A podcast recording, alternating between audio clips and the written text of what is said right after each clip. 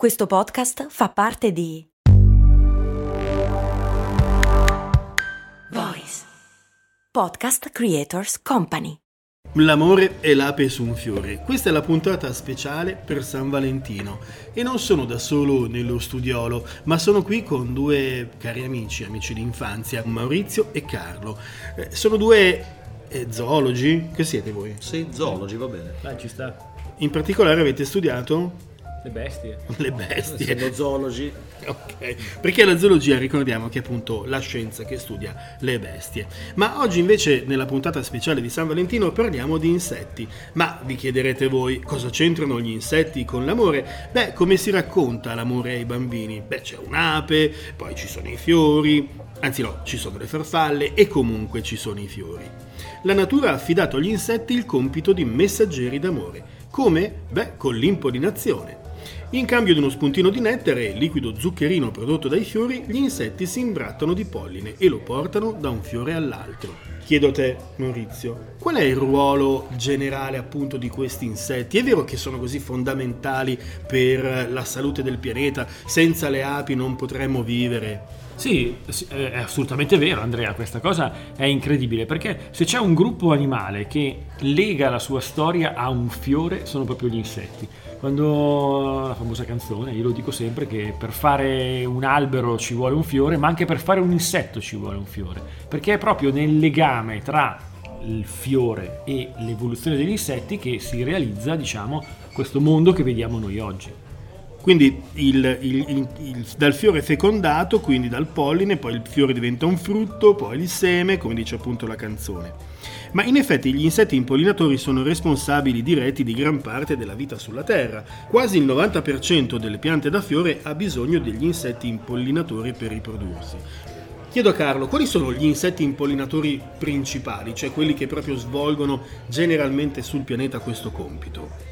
Allora, ci sono vari gruppi di insetti che attuano da ottimi impollinatori, ma senza dubbio tra questi le api, in senso lato della, parola, perché ape non vuol dire soltanto l'ape da miele, ma sono tante specie di ape diverse. Pensate che in Italia abbiamo circa mille specie diverse di api. eh. Le api sicuramente tra gli insetti sono quelli che più eh, forniscono il servizio ecosistemico, così viene chiamato, dell'impollinazione. Poi ci sono anche altri gruppi, le farfalle, le falene, i coleotteri e altri gruppi ancora. Però sicuramente le api più di tutte. No, è per questo quindi che gli insetti impollinatori sono detti anche pronubi, perché i pronubi erano coloro che assistevano gli sposi nei matrimoni dell'antica Roma e quindi pronubo è anche qualcuno che favorisce un'unione amorosa, cioè appunto un matrimonio. Chi sono questi pronubi? Carlo ce l'ha appena detto. Ci sono certamente le api, poi ci sono i bombi, cioè le api cicciotte, poi le farfalle, certe mosche e poi i coleotteri, eh, cioè i parenti delle coccinelle, Sì, i parenti, le coccinelle sono un gruppo dentro dei coleotteri, ad essere precisi. Ecco. Però le coccinelle non impollinano, giusto? Le coccinelle impollinano forse casualmente se si attacca un po' di polline quando vanno sui fiori, però non sono grossi impollinatori. Cosa mangiano le coccinelle? Sono dei cacciatori le coccinelle tipicamente, lo seo larvali sono carnivore fondamentalmente. Ed adulti? Beh, anche da adulti sono predatori le coccinelle. Ok, quindi la coccinella è l'esempio sbagliato. C'è un coleottero che, che impollina che possiamo più o meno La conoscere? cetonia, per esempio, è un coleottero che impollina bene perché si attacca molto polline sulle sue zampe, soprattutto sul corpo in generale. Però diciamo che gli impollinatori migliori, e per questo le api sono tra quelli migliori, sono quelli che hanno evoluto delle strutture anatomiche particolari dove il polline può essere raccolto in grande abbondanza e quindi trasportato da un fiore all'altro in grande abbondanza. Cioè come se avessero dei cestelli Alcune api, come l'ape da miele o come i bombi, hanno dei cestelli veri e propri, si chiamano corbicole. Altre specie di api hanno invece delle, degli addensamenti di peli sulle zampe oppure addirittura dei peli ventrali sull'addome. La cetonia non è quella malattia che viene ai bambini quando mangiano male. No, Ok. Però tutto quello che ronza e svolazza sopra una siepe fiorita quindi sta impollinando. Allora, questi insetti hanno un ruolo fondamentale nella propagazione della vita sul pianeta e un'importanza cruciale in agricoltura. Dice la FAO che due terzi delle piante che sfamano il mondo dipendono dagli impollinatori. 87 piante alimentari e altre di interesse medicinale traggono beneficio dall'azione degli insetti. Sempre secondo la FAO, nella sola Unione Europea una quota di produzione agricola pari a 15 miliardi di euro dipende direttamente dagli impollinatori. Ma che cosa tra le cose che mangiamo dipende appunto dagli insetti? Peperoni, melanzane. zucchine, meloni, angurie, eh, mandorle, mele, piselli, pere, fagioli, di tutto. insomma. fave. Direi che facciamo prima forse a pensare a quelli che non dipendono da questi, che sono pochissimi. Tipo i funghi? Tipo i funghi. No, sì, oppure altre piante, non so, per esempio l'uva non Eh, dipende dai le vite non lo fa, Eh, però- per esempio. E chi impollina la vite? Il vento. Esatto. Mamma È un mia. altro tipo di impollinazione. Scrive l'entomologa norvegese Anne Svendrup Tagstone, sempre che si pronunzi così, che gli insetti sono il minuscolo ingranaggio che fa girare il mondo.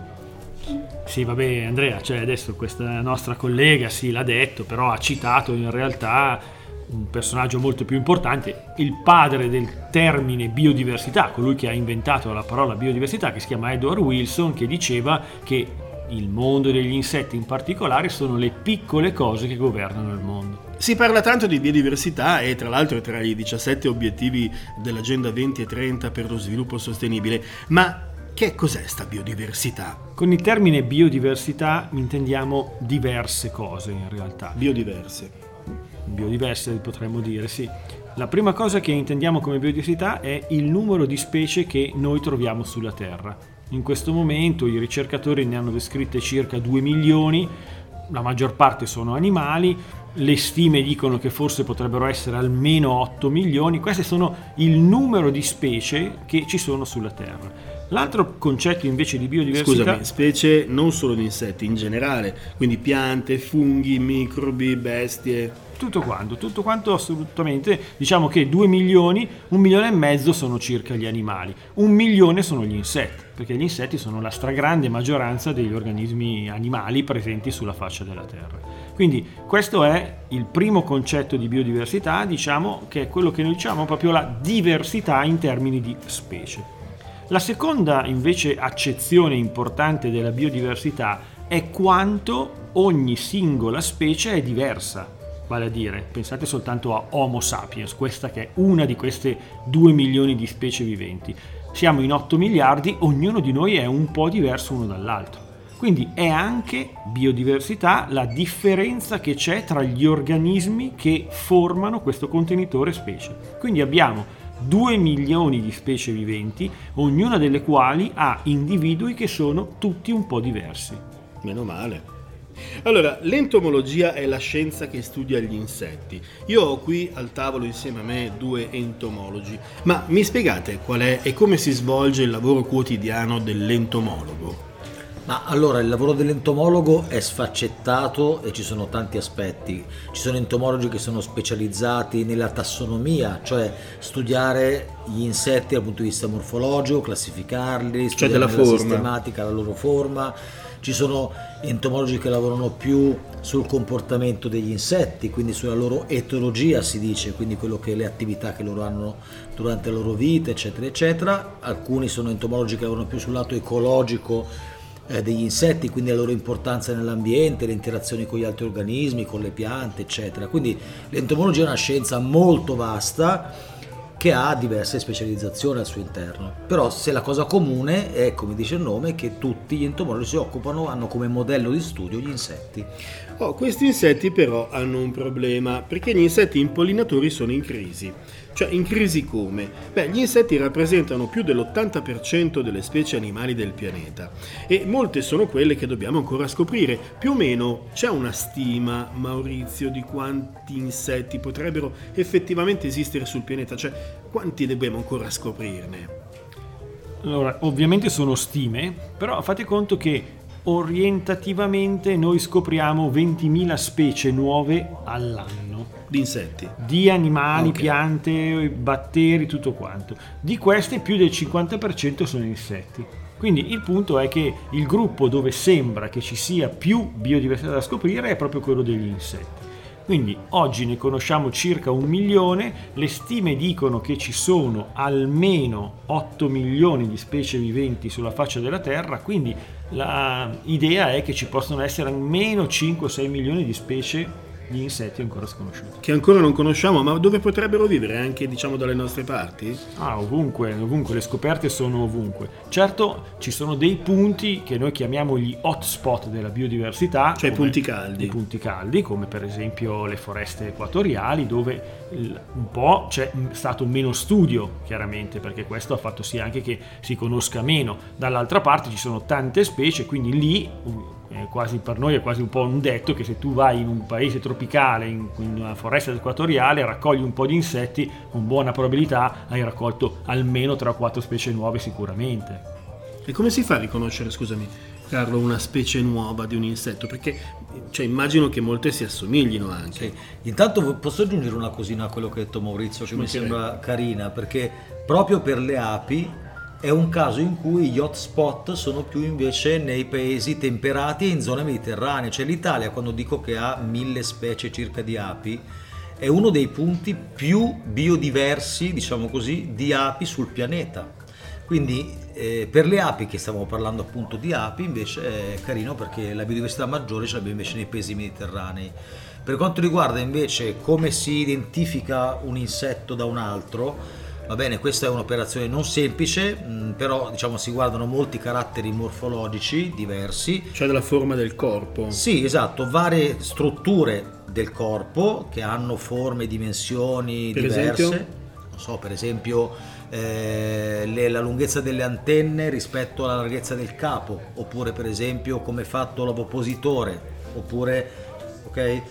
Eh, o le zampe per esempio, se hanno delle strutture particolari ma non solo, oggi la tassonomia o la sistematica, diciamo così, in generale eh, sono arricchite dal fatto che ci sono altre discipline che intervengono in questo studio, diciamo, della diversità e quindi per separare specie tra cui per esempio altri tipi di caratteri che non sono morfologici, tra cui anche caratteri molecolari, quindi si fa anche della genetica per capire questo, si studia anche alcuni caratteri fisiologici che possono distinguere queste specie, oppure addirittura anche comportamentali, cioè le specie si possono distinguere a vari livelli perché sia dal punto di vista genetico e come diciamo noi dal punto di vista fenotipico, cioè quello che è la morfologia, il comportamento, la fisiologia, eccetera. Cioè di come appare un animale. Ma quindi si usa anche, perché ho capito che adesso si contano per esempio quanti peli ha una mosca su una zampa rispetto ad un'altra per riconoscere la specie, ma si usa anche la genetica, cioè il DNA? Sì,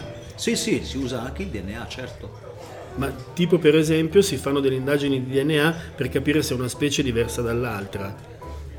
Questa è una cosa che si fa molto, lo si fa a vari livelli perché la genetica è, diciamo così, il, l'ultimo un po' analisi, no? perché chiaramente la morfologia ci può dare delle indicazioni su delle differenze, ma poi quello che poi un po' importa alla fin fine è se questi organismi si riproducono tra di loro o no, perché potrebbe anche essere che uno che ha quattro peli e uno che ce n'ha tre si piacciono comunque e si riproducono, quindi c'è una variabilità nella stessa specie. E invece se appunto la differenza che vediamo morfologicamente è supportata anche dal fatto che la genetica ci dice che i due gruppi sono separati, è chiaro che è un rafforzativo. Diciamo che nell'identificare le specie raramente un diciamo, approccio è risolutivo bisogna guardarli un po' tutti, la genetica dà una mano abbastanza, diciamo così, oggi facile, perché tirar fuori del DNA da un organismo e ottenere una sequenza per differenziarla oggi è facile, è relativamente economico e quindi ecco, è uno dei pezzi che si aggiunge all'analisi morfologica, fisiologica, etologica, comportamentale che diceva Carlo. Quindi è importante distinguere una specie dall'altra, tanto che secondo la lista rossa delle specie a rischio redatta dall'Unione Internazionale per la Conservazione della Natura, il 9% degli imenotteri, cioè appunto le api, le apicicciotte, eccetera, è, è minacciato in Europa di estinzione e altre 150 specie sono in declino. Gli imenotteri appunto sono quelle, quelli, quegli insetti, conosciamo le api, le vespe, anche le formiche e i bombi che sono proprio i responsabili, cioè i protagonisti diciamo dell'impolinazione. Ma che cosa minaccia gli insetti? Beh ci sono molti fattori e tutti legati alle attività umane. Abbiamo citato prima Edward Wilson. Wilson a un certo punto, è anche un ricercatore che è stato veramente molto fantasioso, ha proposto il modello Hippo ippopotamo, che è in inglese, dove sostanzialmente le singole lettere della parola ippo formano le azioni dell'uomo che generano un problema sulla biodiversità. E sono sostanzialmente la disgregazione degli habitat, che è una delle cose molto importanti, le attività entropiche, tanti esseri umani separano le aree in piccole porzioni molto più piccole. Cioè più siamo come esseri umani, più spezzettiamo l'ambiente in cose diverse. Sì, immaginatevi un po' così, io faccio questo esempio ai ragazzi all'università, se pensate a un tappeto che copre una stanza, il tappeto può essere diciamo di 3 metri per 2 quindi coprire 6 metri quadrati. Se voi spezzettate questo tappeto e lo tagliate in 20 pezzi più piccoli, la superficie rimane la stessa, non è che avete cambiato, ma se voi camminate su questi 20 pezzettini si sparpagliano, si allontanano, non coprono come prima, eppure la superficie è la stessa, perché se separate le zone create una superficie meno coprente di questo tappeto. Stessa cosa con la biodiversità, un'area grande riesce a gestire meglio la fauna, la flora, anche i batteri, tutto quanto, mentre tante aree spezzettate sono meno efficaci nell'essere protettive. No, poi eh, c'è l'uso dei pesticidi no, in agricoltura, per cui questi veleni non fanno distinzione tra gli insetti cosiddetti nocivi e gli impollinatori. Questo è un tema molto, molto grande perché indubbiamente l'agricoltura è fondamentale per noi, però porta inquinanti, porta anche questi effetti perché di sicuro non c'è discriminazione. Non riusciamo ad avere un insetticida che discrimina gli insetti più di tanto. Poi ci sono i cambiamenti climatici no? che modificano le condizioni ottimali per la vita degli insetti che sono costretti ad andarsene dai, dai luoghi abituali dove, dove, vivevano oppure purtroppo, eh, purtroppo a scomparire. A me fa, fa, impressione una cosa che a Milano da qualche tempo si sentono fortissime le cicale in estate. E questo è uno dei casi, cioè di, di, di animali che si spostano in luoghi dove prima non, non, non, non abitavano. Assolutamente, questa è proprio una cosa che sta verificandosi tantissimo.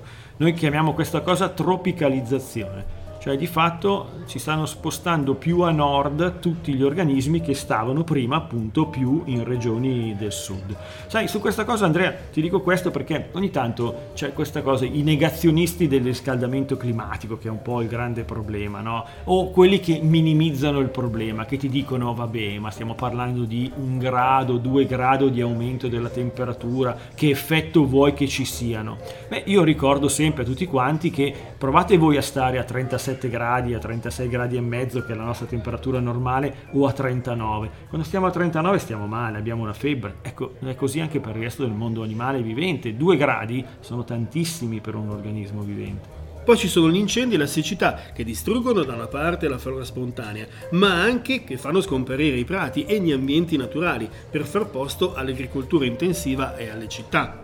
L'agricoltura intensiva è un grosso problema perché riduce la variabilità delle risorse floristiche di cui hanno bisogno questi impollinatori. Cioè più si coltivano le stesse certo, piante, esatto. meno roba c'è da mangiare. Esattamente, perché le api ovviamente hanno bisogno di una varietà di fiori dove andare a bottinare, come diciamo noi, cioè a prelevare il polline eh, e quindi i monocoltivi soprattutto annientano questa possibilità o la riducono molto. Cioè se faccio solo mais o solo grano praticamente io riduco la possibilità che gli insetti selvatici sì. possano nutrirsi. Tanto è vero che una delle cose che si suggerisce sempre agli agricoltori è di mettere sempre dei filari di flora spontanea vicino ai campi e monocoltivi per garantire un po' di riserve eh, di, di buon polline per le api.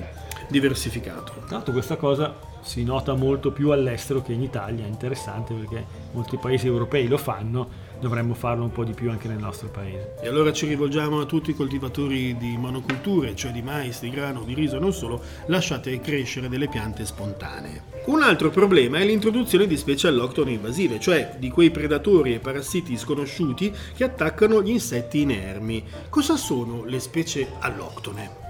Beh, le specie alloctone sono per definizione specie non native di un territorio, quindi che non sono nate evolutivamente parlando in quel territorio, ma arrivano da un altro posto possono diventare invasive se creano dei problemi all'ambiente in cui vengono introdotte, oppure possono rimanere diciamo allottone ma non invasive. Beh. Due esempi per gli impollinatori che sono molto comuni e molto noti sono sicuramente il calabrone asiatico, Vespa velutina, che è una specie di calabrone che viene dal, dal, dall'Asia che è specializzato nel cacciare api da miele e sta creando grossi problemi all'apicoltura. L'altro esempio potrebbe essere un parassita che è Varroa, che è invece un acaro parassita, sempre dell'ape da miele, che attacca sia le larve che gli adulti e può creare il collasso delle intere colonie di api da miele. Anche questo non ha origini europee, per esempio. Quindi, Per esempio, adesso cambiando appunto l'ambito degli impollinatori, la zanzara tigre, no? che è la zanzara certo, asiatica, poi ci sono un sacco di insetti. la nutria per parlare. Eh certo, anche altri, certo, ci sono un sacco di esempi di, di animali esotici, ormai la lista è lunga, eh, l'Eu- Europa ha una lista ufficiale che è redatta e che viene tra l'altro aggiornata ogni volta perché continuano ad entrare, perché il commercio è molto libero, le comunicazioni sono molto facili, molto fluide, quindi soprattutto per via accidentale entrano molte specie allottone. Nel 2018 la Commissione europea ha emesso una comunicazione che illustra le azioni per salvare gli insetti impollinatori. Ma adesso facendo una sintesi, perché è così importante occuparci della salute degli insetti che a molti fanno anche un pochino schifo? Ci sarebbero molte cose da dire su questa domanda che poni Andrea, perché eh, da un certo punto di vista noi abbiamo un po' la tendenza a immaginare il mondo come un mondo molto semplice, che è quello degli animali vicino a noi, addirittura di noi e pochissimi altri organismi, ma un ecosistema è basato su una pluralità di organismi. Vorrei porre troppa enfasi perché è chiaro che stai parlando con due a cui piacciono molto gli insetti, Tre. però, tre. però ecco il, il punto è un po' questo, che eh, paradossalmente sono proprio questi organismi molto più piccoli che sono più importanti perché sono quelli che stanno alla base di moltissimi processi dei alimentari, processi delle reti ecologiche. Quindi ecco, il punto è che questi organismi giocano dei ruoli che sono veramente chiave negli ecosistemi.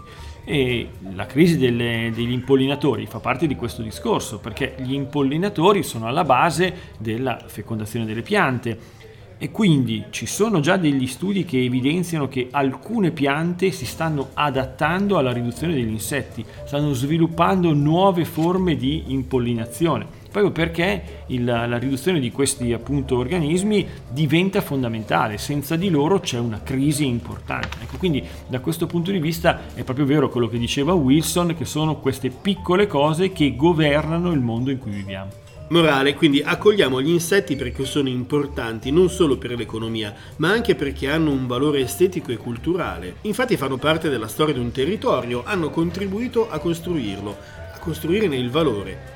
E allora quando vediamo un insetto su un fiore fermiamoci, osserviamolo e dedichiamogli un pensiero d'amore. E con questo, niente, diciamo che la nostra serata eh, prosegue senza il microfono. Allora voglio ringraziare i miei amici Carlo Polidori e Maurizio Casiraghi che adesso si presentano. Ah, io sono Caro Polidori, lavoro all'Università degli Studi di Milano, sono zoologo. Io sono Maurizio Casiraghi, anch'io sono uno zoologo, però all'Università di Milano Bicocca. Due università diverse, ma non per questo antitetiche. Si vogliono bene? Ci vogliamo molto bene, certo, lavoriamo un sacco di cose insieme. infatti. Perfetto. Con questo disco Scienza vi dà appuntamento la prossima settimana. Ciao da Andrea Bellati, da Maurizio Casiraghi e da Carlo Polidori. E adesso è il momento di aprire quell'amaro che dicevi. Sì, sì, adesso lo prendo. Perfetto. Zanzan? Che poi mica l'ho spento il microfono. Per fare un tavolo ci vuole un fiore. No. Per fare un fiore No. ci vuole l'albero. No. Per fare un albero ci vuole un seme, per fare il Per seme fare un albero fiore. ci vuole un seme. Per fare il fare il seme. seme No, Sì, vuole un- l'albero. l'albero. Per fare l'albero ci vuole un Per fare fiore. un tavolo ci vuole un fiore. No, cazzo. Ci vuole un fiore. fare Tavolo. un tavolo ci vuole il legno, per fare Fare il legno tavolo ci vuole un albero. Per fare l'albero ci vuole il Fare seme. ci vuole Il seme. No. Eh sì, certo. Per fare Ed il seme? Per ci fare- vuole un fiore. Fiore, per fare seme, legno. tutto ci vuole un fiore. Per fare un tavolo ci vuole il legno, per fare il legno. ci vuole un albero, per fare un albero ci vuole un seme, Per fare il seme ci vuole il fiore, per fare tutto ci No, vuole il seme, ci vuole il frutto. frutto, per fare- il frutto ci vuole un fiore, per fare un il fiore, tavolo ci vuole un fiore, per per fare, tutto, ci vuole un fiore. Vola, vola, vola, vola la pemaia, gialla, gialla e nera, intanto Gaia. Ok. Allora, vola, vola, vola, vola, vola, la pemaia. Gialla, nera, nera, gialla, tanto gaia. Vola sopra un monte. Non era così. No. No, Vola non era così. no, Beh, metti allora metti su YouTube, metti su YouTube. no, perché se non so, Eh, no, no, niente.